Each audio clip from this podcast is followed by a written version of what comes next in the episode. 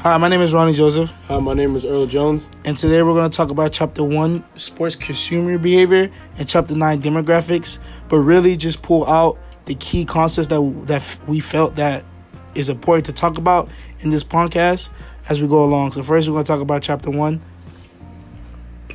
So in chapter one, it was mainly talking about the NCAA football attendance and how it was affecting the schools and affecting everything that's going around and what brings into the schools from the attendance of attending a football game. So one of the key points we came up with was what teams with more home games have more attendance to each game and have more fans that will come out and support them and show the love to, that they have for the game. Another key point that we found was more fans at home games gives back to the team more revenue so the team can do more things with in like involving the team such as get them new uniforms, more food for the concession stands, more accessories for the team, more stuff that will have the team be more, you know, that will help the team grow as a team in all aspects.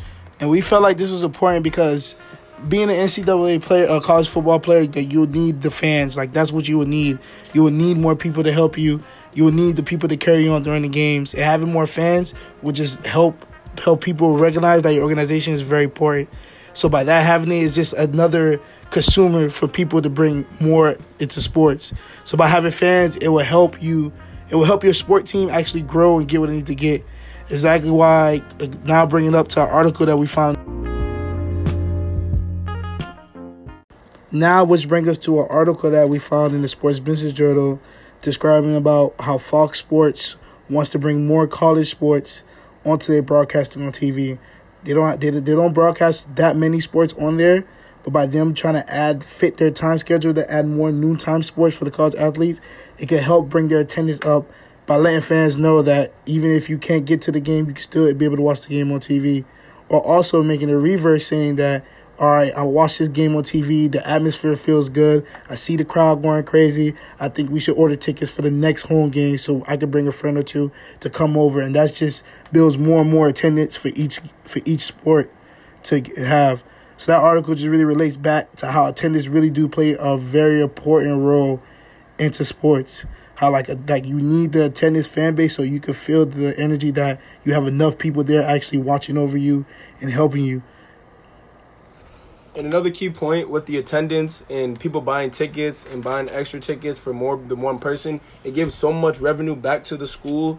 It just builds so much. Like as much revenue as you can get as a program, it just gives you the extra uh to like be that that strong program, have the stronger power.